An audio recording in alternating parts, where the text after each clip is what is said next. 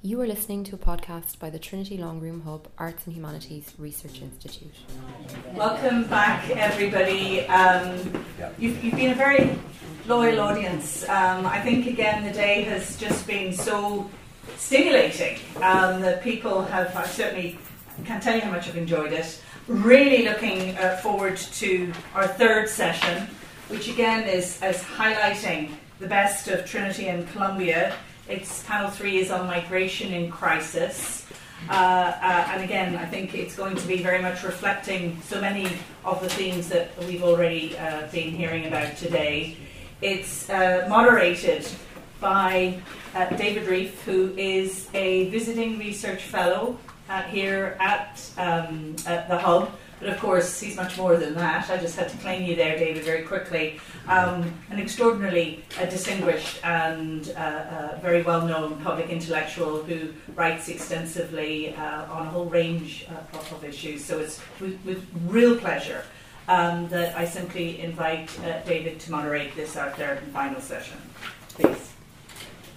Thank you. I'm, yeah, the, the, the role, my, my idea of a moderator is someone who largely shuts up. But I will, I will simply um, ask a few questions at the end of all four of the fourth presentation and of the panel, because as you'll see, the themes are somewhat uh, different one from the other, and, and, there may be some interest in getting each of the panelists to comment on some of the things the other panelists have said. Um, and I'm not really going to introduce people at length because you can read it in the brochures you all have. But we will start with uh, Dr. Hide Hirota of the City University of New York, professor of history.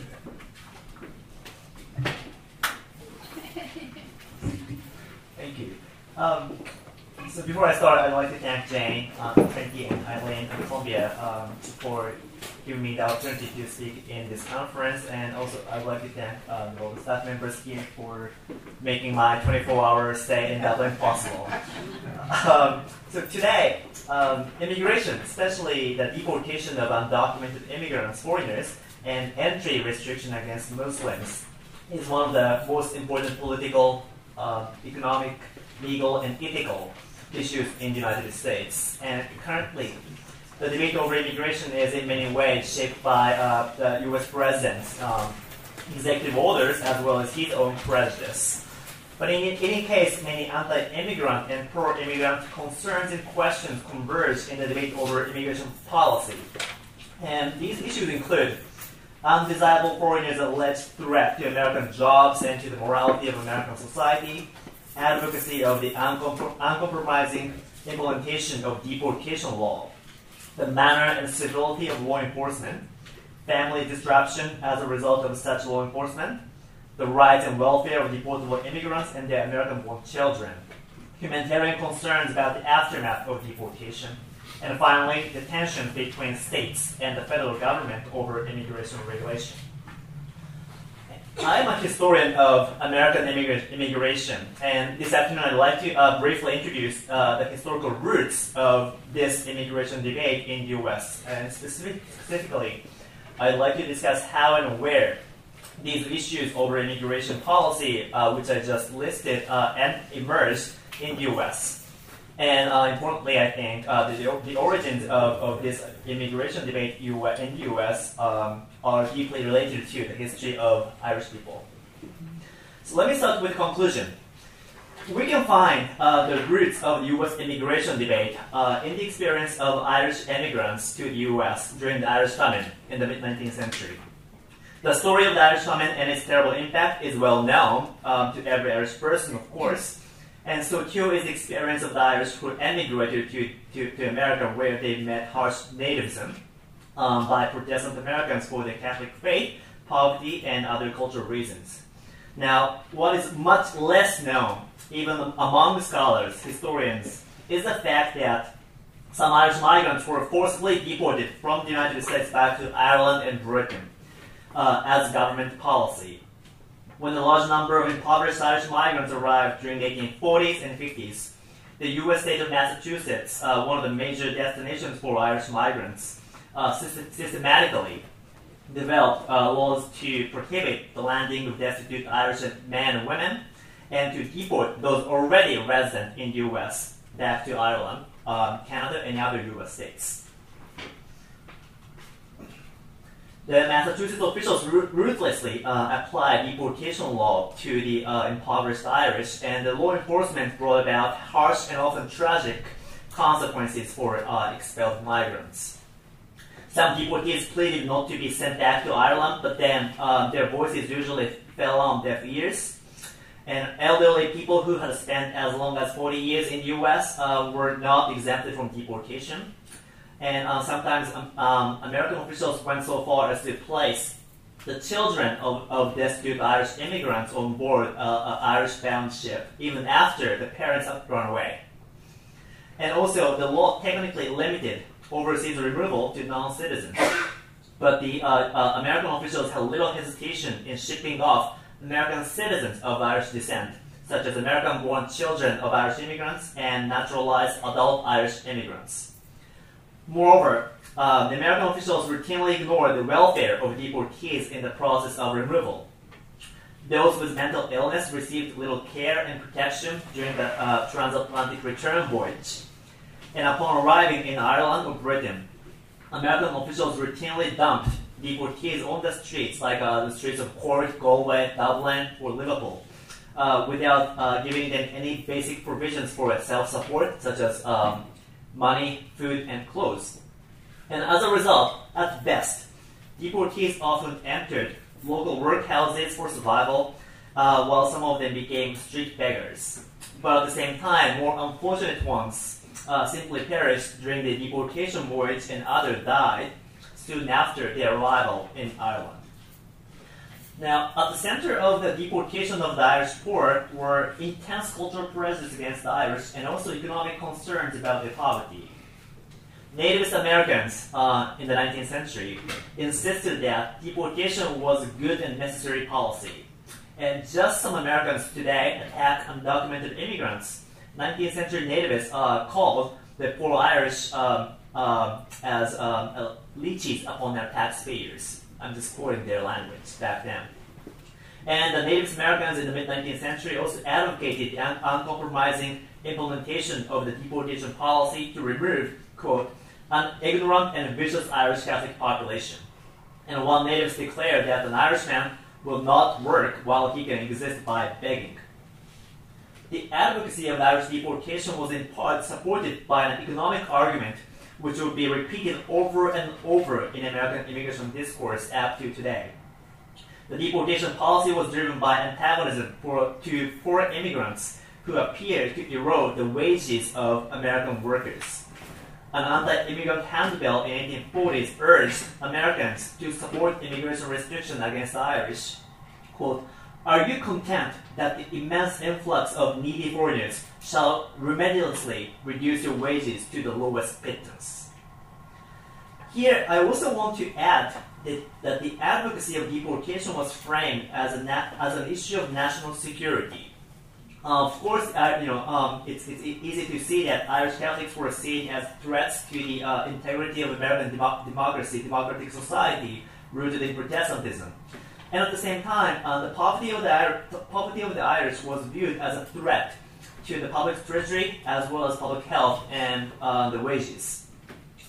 And in, in 1840s, the U.S. Supreme Court upheld state deportation law as an exercise of internal police power to expel undesirable foreigners or external threats, uh, calling the law as the, uh, the, the, quote, the sacred law of self-defense.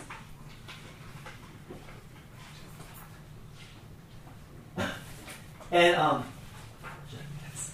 the view of immigration control as a matter of national security and as an uh, exercise of national police power, police power will continue to emerge in the U.S. Uh, whether its targets were Chinese, Japanese, South Asians, Mexicans, terrorists, or more recently Muslims.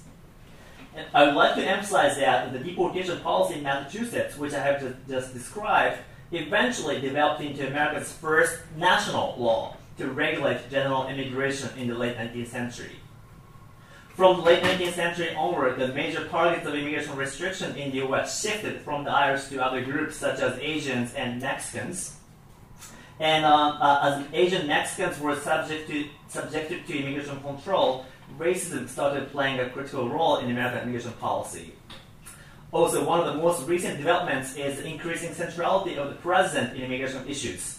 Traditionally, presidents rather hesitated to pursue immigration con- control because of its possible adverse impact on American, America's international reputation or diplomacy with foreign nations.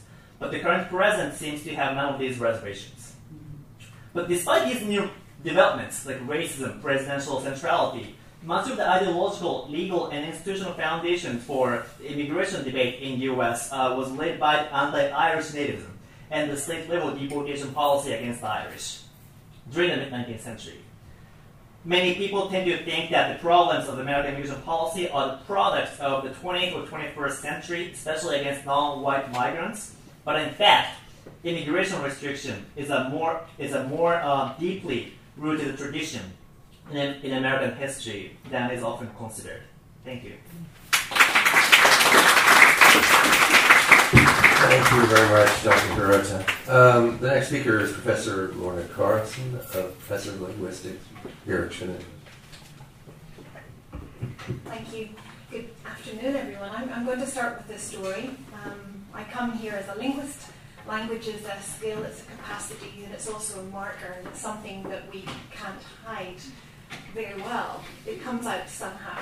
Um, one of my students, uh, postgraduate student, mature student, been here for a number of years, came on a diplomatic passport doing a PhD. Lived in Ballsbridge, for those of you who are from here, it's the leafy um, embassy belt. She went to a gym that I went to very often, quite a luxurious place. And she was in the pool with her kids, and she was stopped one day by the lady swimming beside her said, Stop speaking that disgusting language. I don't want to hear another word from that dirty language. Silence, she was totally shocked. She burst into tears. She pushed her kids away. She left to the showers. Um, her kids were wondering what was going on. And she, um, she, she was followed by the woman who continued to say, whatever you're speaking is disgusting and you should speak English to your children. And she came to see me the next day in tears. And I said to her, well, I think you should complain to the, to the gym. You need to tell your story. And then how you process this is up to you. I don't know if I would go back there. If you're brave enough, it's up to you. And I, I never found out actually what happened if she, if she did leave. A very similar story happened then to one of my research participants. And here I'm going to report on some data that we've collected over the last six years in 18 different cities in Canada and Europe and Australia. And there's a woman in a bus in Dublin, and she's speaking to her father, and she's telling her father what's going on. Her father's sick at home. And the lady starts to abuse her for speaking in this language. And she said, You should go home, go home to where you come from. Here I am at home with no job, and my daughter's out of work as well, and you're taking our jobs. And, and the con- conversation continued. Now, that particular individual was a native Irish speaker. Um, speaking Irish to her father in Donegal. And the person who abused her uh, racially uh, was an Irish person from Dublin, it was a Dubliner. So we have a situation where we have intolerance of a language and lack of knowledge, lack of ability to distinguish between languages, um, and also to even listen to them. So here we have the same story between Turkish and Irish. And we have a lot of stories like that.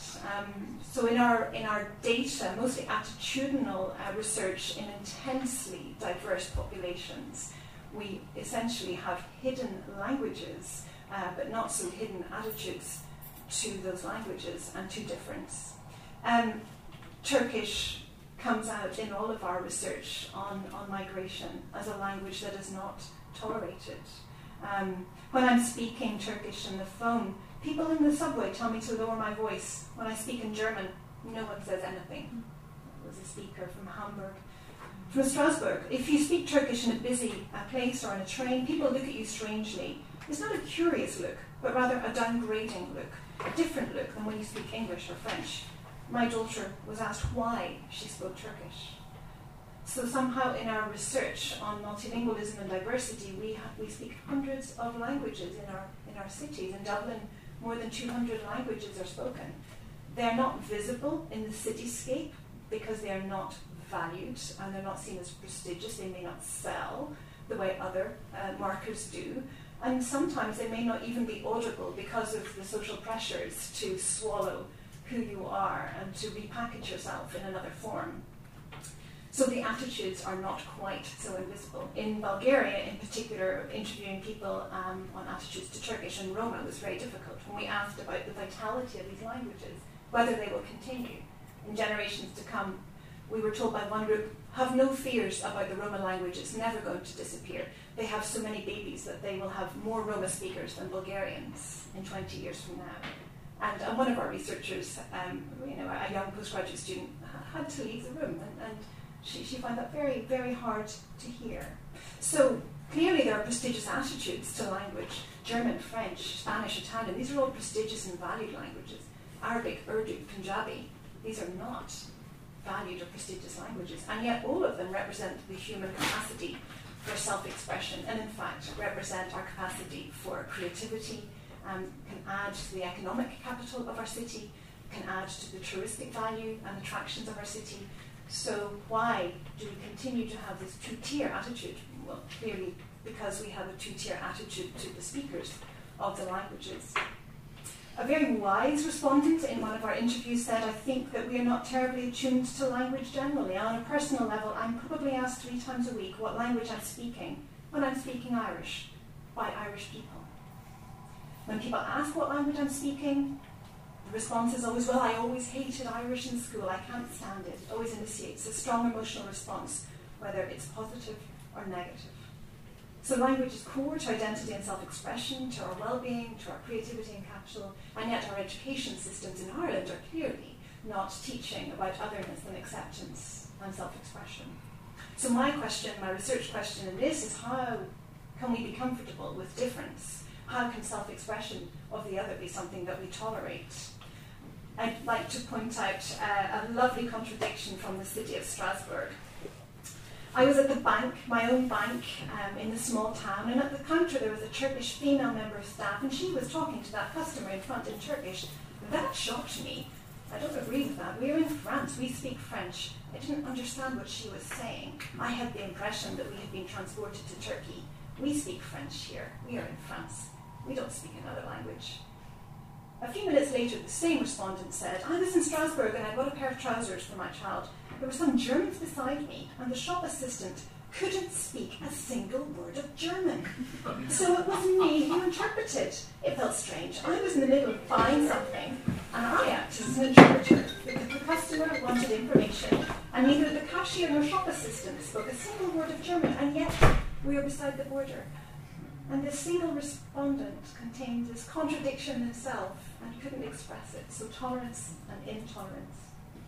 Um, one of our famous uh, stories that we use when we're teaching this is Nigel Farage's experience on the train in London, where it took him about 10 stops before he could hear a word of English spoken, which he said made him feel very uncomfortable, indeed awkward. And he said, Does that make me feel slightly awkward? Yes, it does. I don't feel very comfortable in that situation. This is not the kind of community we want to leave to our children and grandchildren. I think we all know Nigel Farage's wife is a German speaker and his children are bilingual German English speakers. It seems unusual that Nigel Farage's home environment cannot be transported to a train carriage. And I think the essence of this is that the monolingual thinks that when we speak another language, we are speaking about them. We are speaking about him or her. Nigel Farage, very uncomfortable when he heard everything going on and all of the languages in the world around him, asked, I wonder what's really going on. Thank you very much. Thank you very much indeed. Uh, the next speaker is Rosemary Byrne, Professor of Law here at Trinity. Thank you, and, and, and thank you to my colleagues. I'm going to segue a bit, if I can get the microphone. Uh, I'm going to segue a bit uh, to give a lawyer's perspective on migration, which is always a bit of a sign that the panel is going on a downward slide.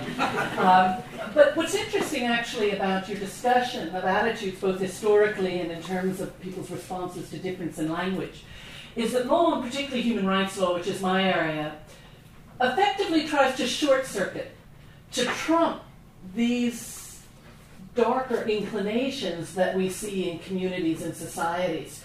But what's happened with the migrant crisis is we've really begun to see, at least within the community of advocates and, and those of us that, that work in the field often produce what is somewhat, um, uh, I think, questionably referred to as kind of a brand of advocacy scholarship, that we've kind of lost the narrative.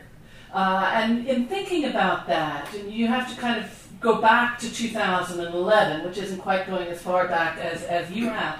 But if you look at the period of time when the crisis began to be on the radar in Europe, it wasn't just the, the migration crisis. It was a crisis uh, of sovereignty, of banks, of legitimacy in the EU. And in fact, if you look at attitudinal surveys, the only thing that people actually agreed about during the time period was that the EU was doing a lousy job that 98% of Greeks, not surprisingly, 88% of Swedes, thought that the EU was mishandling the migrant crisis. And the human rights community became embedded in this discussion as to is this a crisis at all? You're only talking about 1 million out of a population of 22 million of the world's refugees, almost all of whom are in the global south is can we really even call this a crisis when you think about the abundant resources comparatively that the North has in relationship to the South? Or is this a crisis rather of attitudes, of reception, of policy? All of these discussions ended up emerging in terms of trying to identify where the blame should lie, not so much in terms of identifying where the solution might be.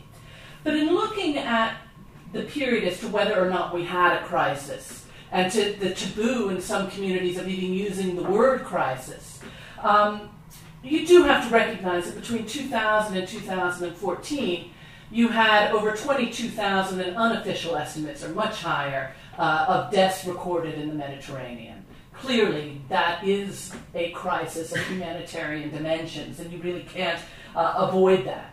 But what you also have in Europe, and I think it's been discussed this morning, is a rise in populism, that the immigration has been the issue in terms of reforming the European Union as we're now sliding from 28 to 27 members. Migration is really at its center.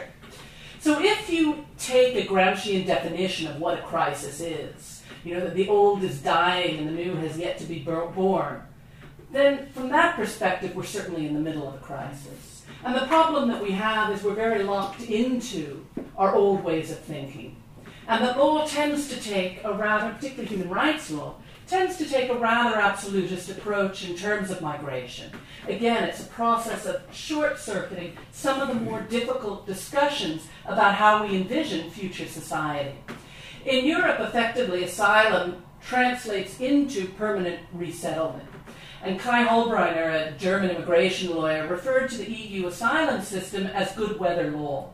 And uh, the EU asylum system, which has many, many problems, but it is the most elaborate and developed framework for asylum protection in the world. And yet, what we've seen is the first arrival of large numbers of asylum seekers, and it's collapsed.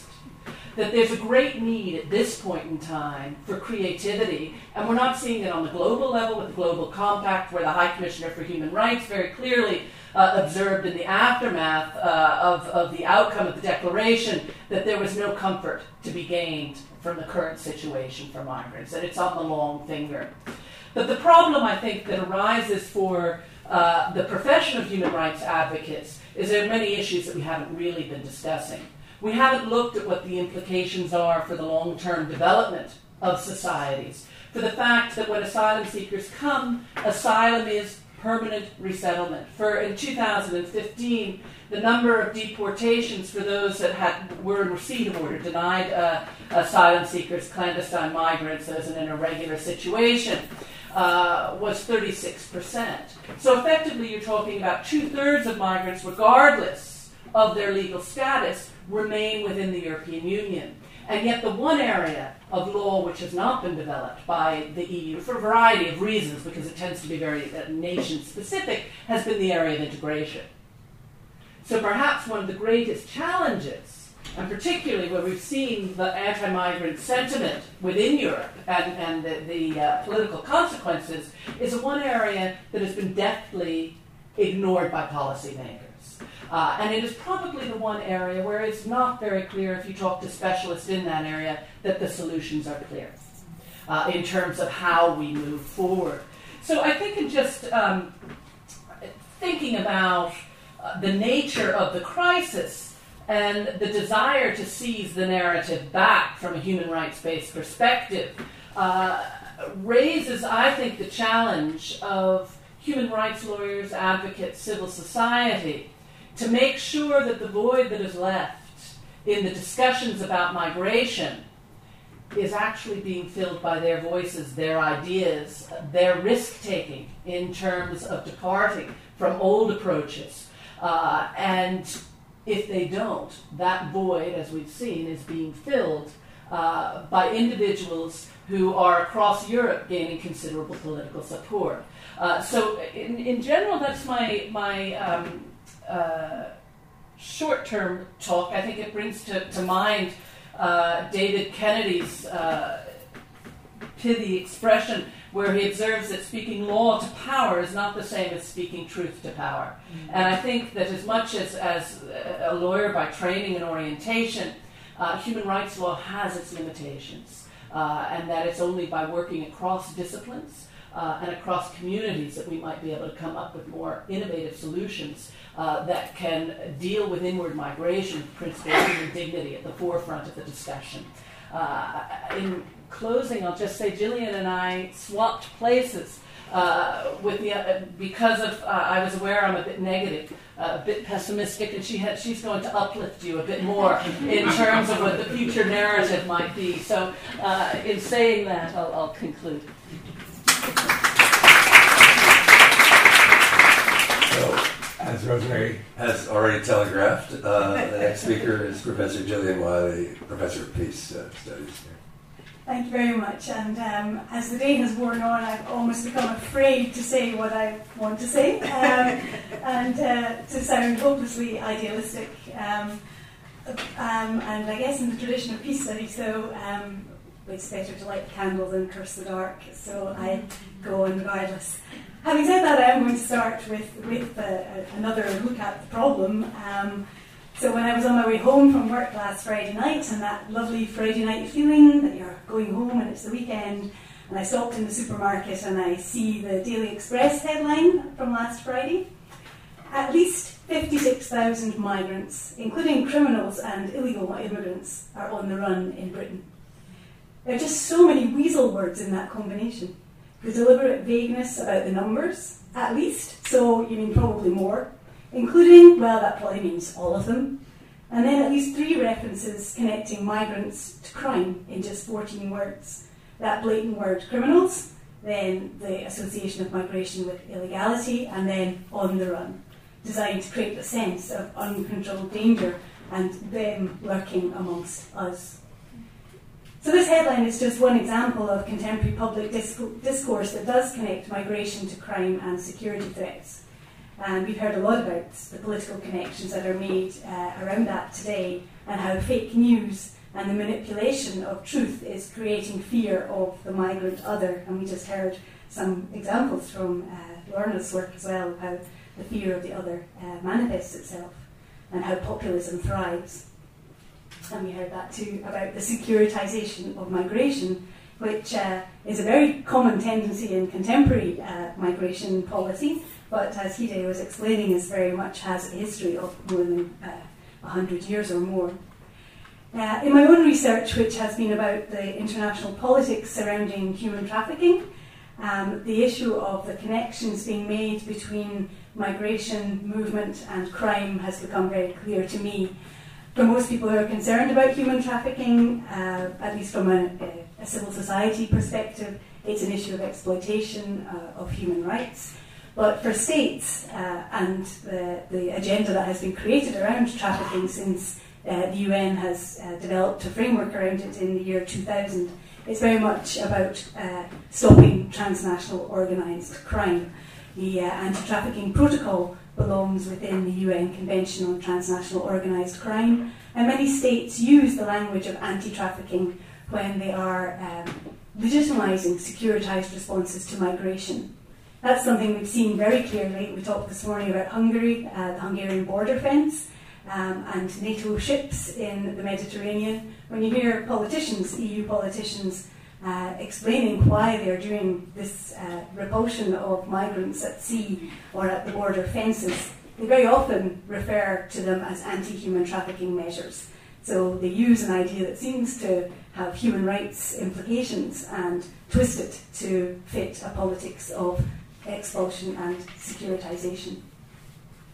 What's clear, though, for most critical scholars of security is that these attempts to securitize um, issues like migration and many others in the contemporary world uh, only manifests further insecurities for everyone.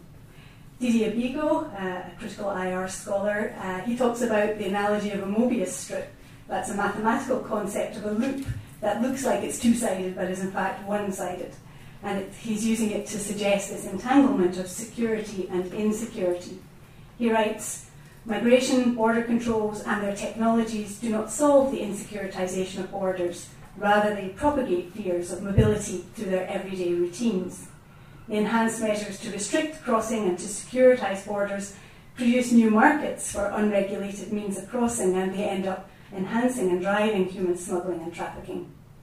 For those of us inside the border fences, our sense of being secure is constantly undermined by the kind of headlines you meet in the supermarket on a Friday night. And the insecurity of those on the receiving end of these policies is extreme. Last April, for instance, the New Yorker magazine carried a very devastating article about the development in uh, asylum seeking children in Sweden of a now recognised medical syndrome, resignation syndrome, where when families get deportation orders, the children collapse into an absolute coma. Um, that has affected more than 400 children and has now been written about in the Lancet and so on. The one, doc- one doctor who treats these children in their coma like state says their experience will only end when they experience trygghet, Swedish, a word that in English translates as security, but which has a broader meaning in Swedish. It means trust, a sense of belonging, freedom from danger, anxiety, and fear. So, my background in international relations and the critical IR scholar in me can see the problems, can see these uh, moves towards the securitization of migration. The peace studies person in me is compelled to ask are there ways in which the lines of conflict between migrants and hosts and these insecurities can be reconciled for all us humans caught in these fearful times? So it's in light of that question that I want to pose a few more hopeful thoughts about the politics of peace building in the context of this crisis which faces migrants in our world today.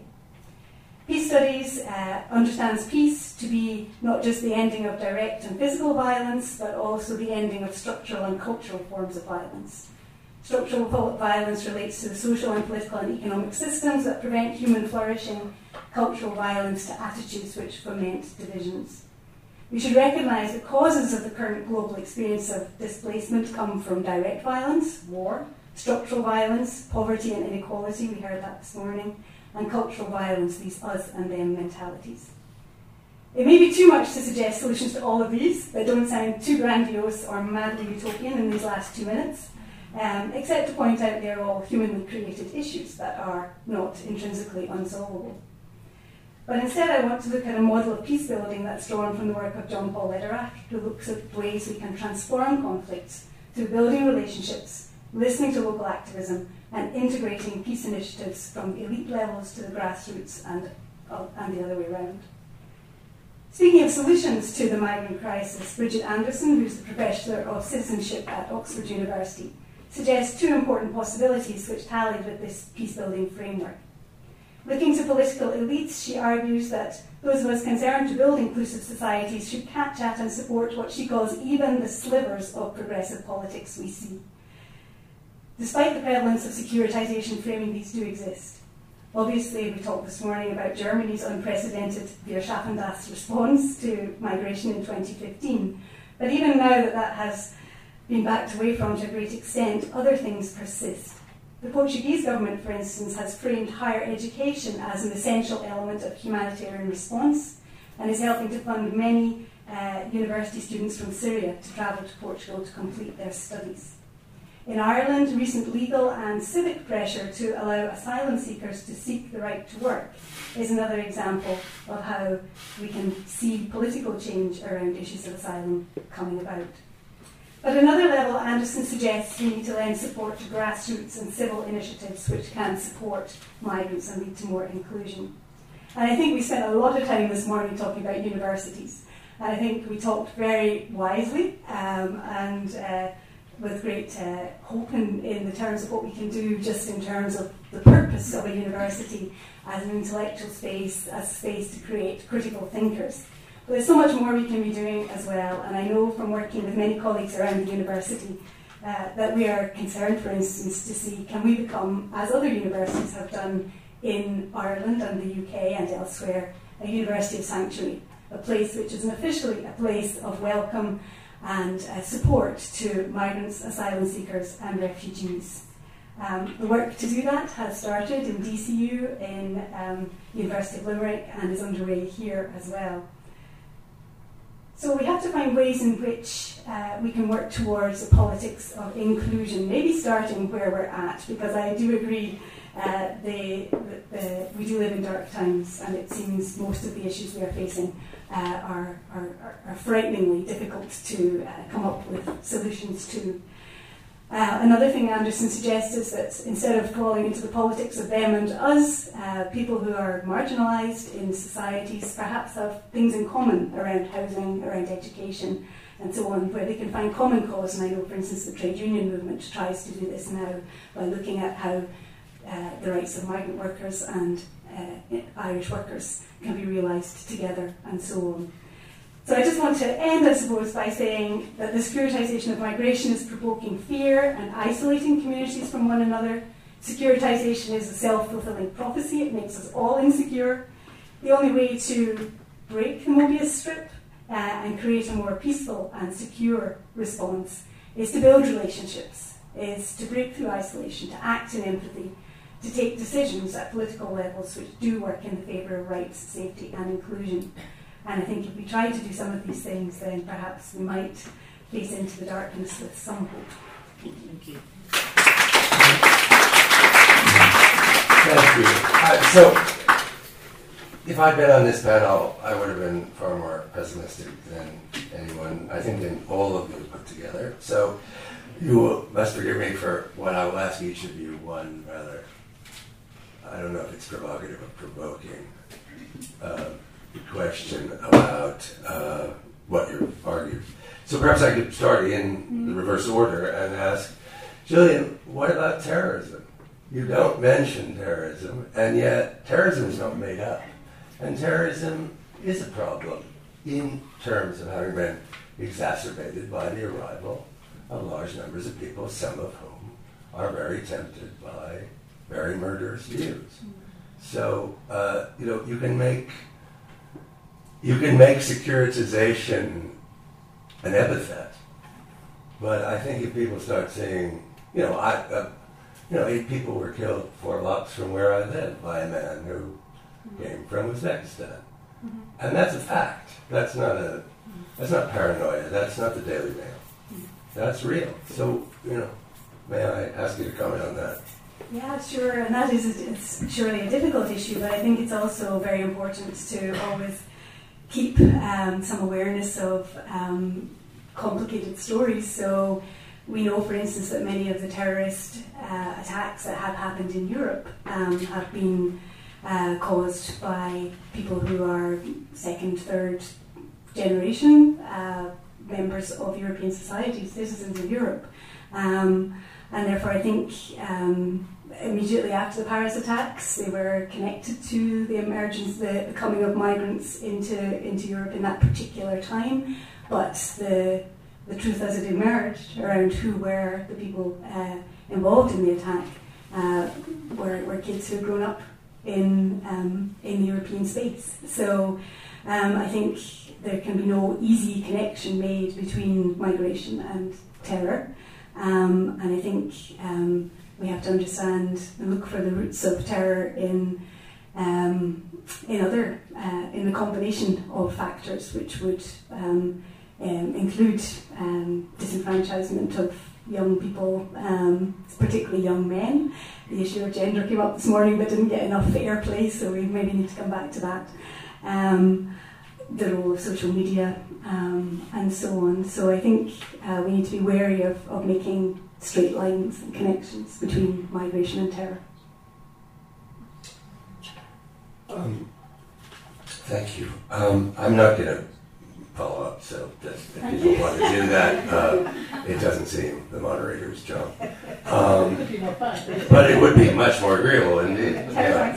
so. Uh, so, uh, President, can you talk about what you mentioned in passing about the question about whether this is a human rights crisis or whether human rights, the human rights mindset or worldview or methodology is the one that can be as useful in the future as in the past? Well, I, I, mean, I guess I think the treatment of migrants and some of the abuses that are happening within Europe, and I think that's what really needs to be emphasized, is that um, we tend to think of as, uh, asylum seekers as fleeing from persecution. Uh, and indeed, of mixed migrants that are arriving, not all of them who may have a legal entitlement to remain within the European Union, but once they're arriving, the conditions within which they're received, uh, the incentives that are structured through uh, often uh, quite, I think, uh, strategically developed national practices, which sends them forward onto other countries. So you have mass secondary movements of people who've completely fallen through the cracks of, of protection. That's a serious human rights, uh, human rights crisis, and it's one of which Europe and Europeans have been complicit in.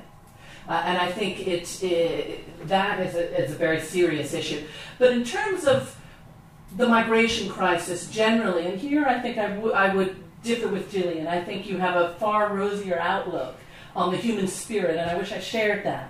But I think the situation is really the situation we're in now is, is and, and, and this I don't mean antagonistically, but I feel very strongly the situation that we're in now is a result of the very optimistic picture about migration within Europe that is not that is taking into account the importance of progressive human rights views, but not engaging with the other, and the other isn't the migrant, the other are people who are indeed resistant or concerned about inward migration of all sorts. And unless you open up that discussion, and unless you engage head on with those concerns, then I think you have a problem. And with human rights law, you know, law trumps these issues. And even when you're talking about the direct provision in, in, in Ireland, that change did not come about, and a really important change in terms of the dignity of people in, in really appalling circumstances in direct provision.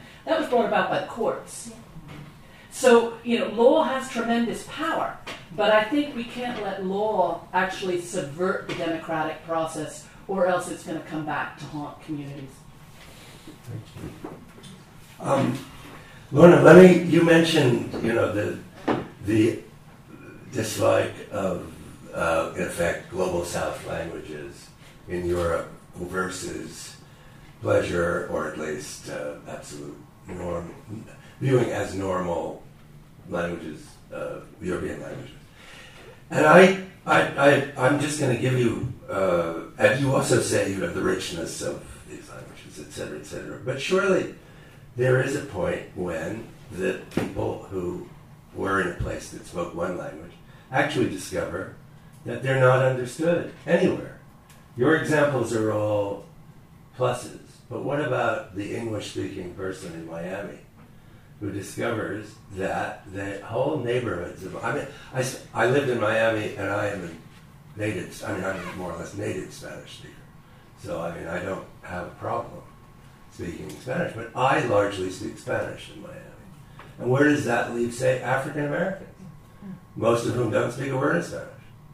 Uh, it, I think it's just a little more complicated than you're making, at least in your presentation, made it out to be. Sure, and I think the, the question of language ghettoization is a, is a serious one. And not feeling that you're at home in your neighbourhood is something that was expressed right across uh, Canada, Australia, and in our European data. Um, that's a problem not of speech communities but of cities and how we how we organize and how we live.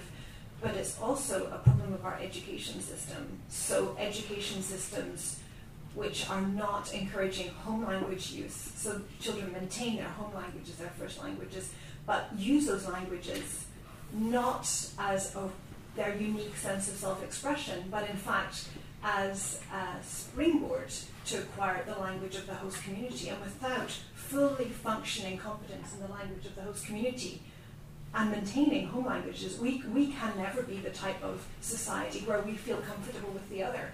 Um, and we have a few examples of those glimmers of slivers of good policy in Ireland where children are being encouraged to maintain their Arabic, maintain their Turkish, but darn well speak full uh, academic English, um, be able to write correctly, and also acquire Irish.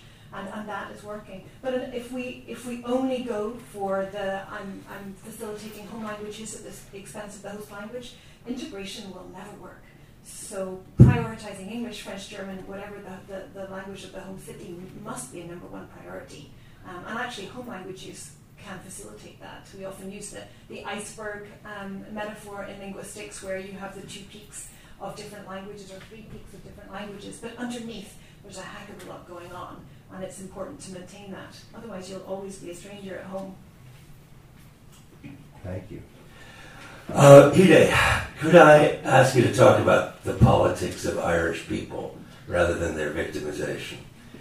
And what I'm thinking of, of course, is the anti black riots in New York during the American Civil War, which were largely, as you know, better probably than I do, Irish led.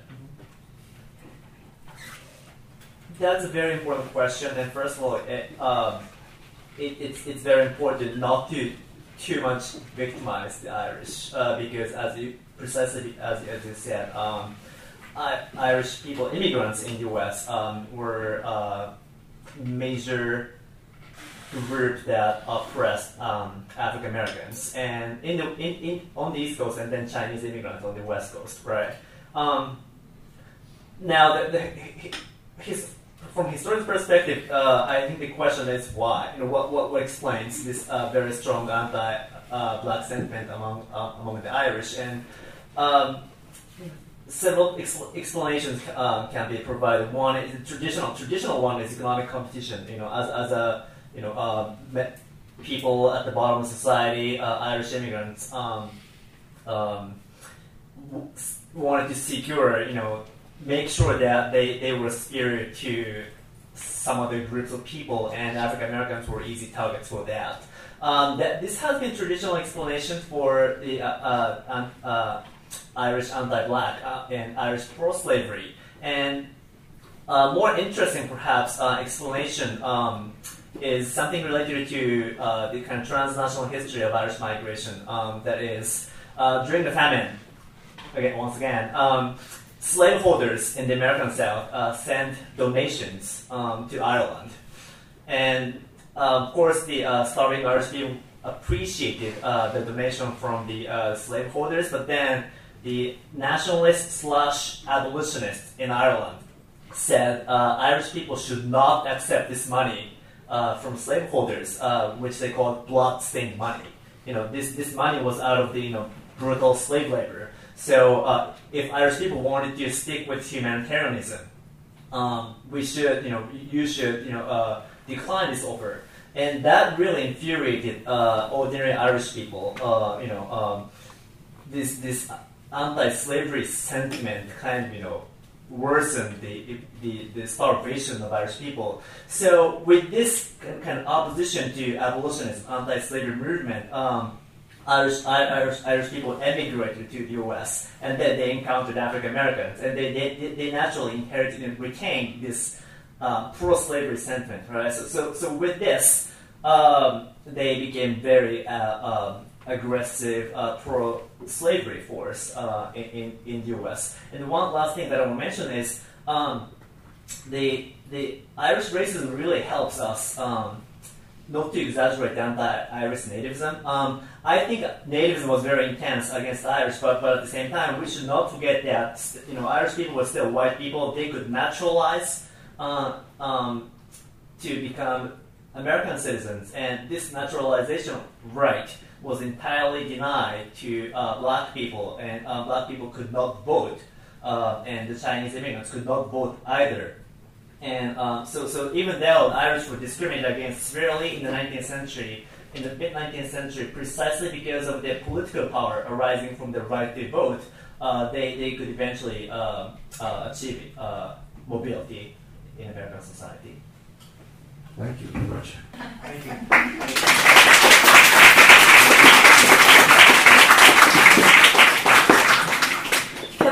Also add a few words of thanks uh, to the people who've made today possible? Um, we've obviously delighted uh, to be working uh, with the Heyman and Eileen and her team. Uh, the team here in the Trinity Long Room Hub have done tremendous work, both uh, in terms of organising last night and today. Today could not have been, I think, a more intellectually uh, stimulating set of conversations.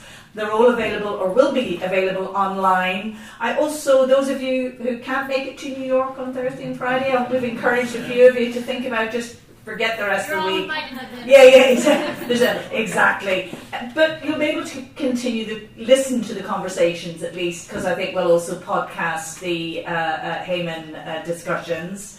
Um, here in the Trinity Long Room Hub, this is a conversation that will continue here in Dublin and, of course, in partnership with, with Columbia. Um, it's been, as I say, a tremendous day. We're extraordinarily grateful to you all for coming, for the fabulous engagement, um, great questions, and uh, it really had, as I say, you couldn't have been a better audience. But above all, I just want to thank all of our speakers and all of our amazing moderators, including, of course, David this afternoon. So thank you all very much indeed.